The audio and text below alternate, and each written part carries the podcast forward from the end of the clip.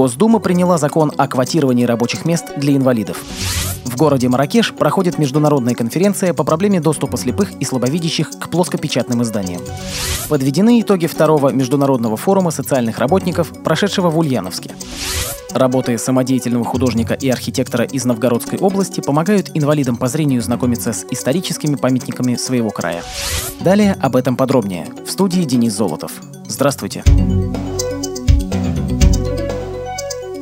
21 июня Госдума приняла во втором и третьем чтении сразу два законопроекта о трудоустройстве людей с инвалидностью. Один из них касался квотирования рабочих мест для инвалидов. Как рассказал изданию «Ведомости» заместитель председателя Думского комитета по труду и социальной политике Михаил Терентьев, поправки предписывают компаниям с численностью персонала от 30 до 100 человек соблюдать квоту до 3% для приема на работу инвалидов. Действующий в настоящее время закон предполагает квоты лишь для компаний с численностью персонала свыше 100 человек. По оценкам правительства, в рамках установленной квоты это позволит создать на рынке труда дополнительно около 300 тысяч рабочих мест для инвалидов, говорит депутат. По данным Минтруда, из 2,5 миллионов инвалидов трудоспособного возраста сегодня работают приблизительно 820 тысяч человек.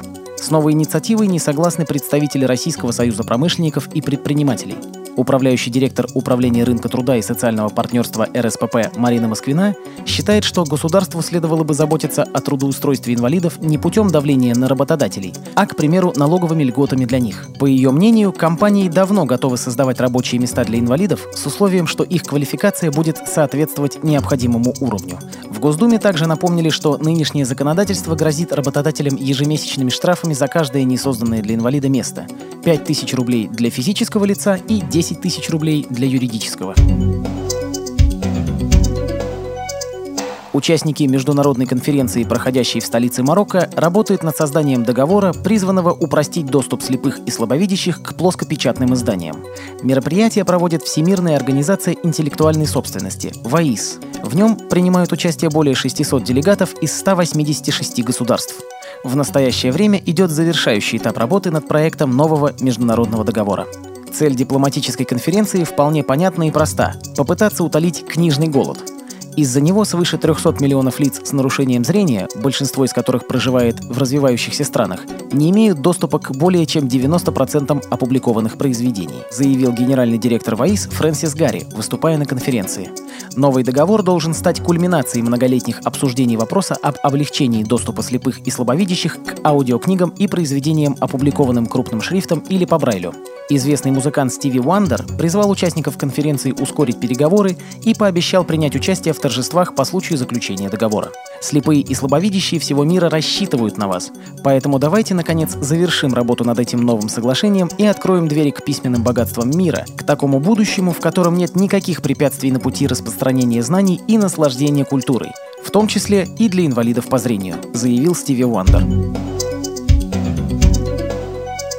В Ульяновской области подведены итоги второго международного форума социальных работников «Социальная сплоченность. Открытое общество. Равные возможности». Форум проходил в регионе 19 и 20 июня. В его работе приняли участие более 200 делегатов из 47 регионов России и 12 зарубежных стран.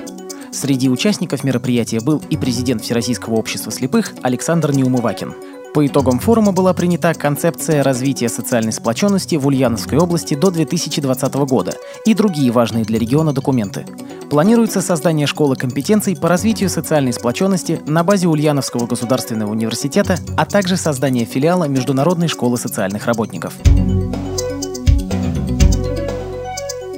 Миниатюрные храмы самодеятельного художника и архитектора из Новгородской области Бориса Борисова недавно были выставлены в библиотеке для незрячих и слабовидящих Великого Новгорода. Ощупывая руками макеты, созданные Борисом Васильевичем, инвалиды по зрению могут в деталях узнать многие новгородские церкви.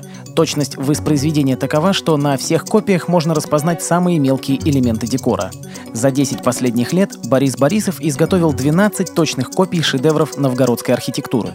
Кроме известных храмов, талантливый самоучка воссоздает в уменьшенном размере разрушенные, исчезнувшие с лица земли церкви. До этого их можно было увидеть только на картинах или старинных фотографиях. В работе ему помогают ведущие архитекторы-реставраторы и музейные работники областного центра. При подготовке выпуска использованы материалы информационных агентств и интернет-сайтов.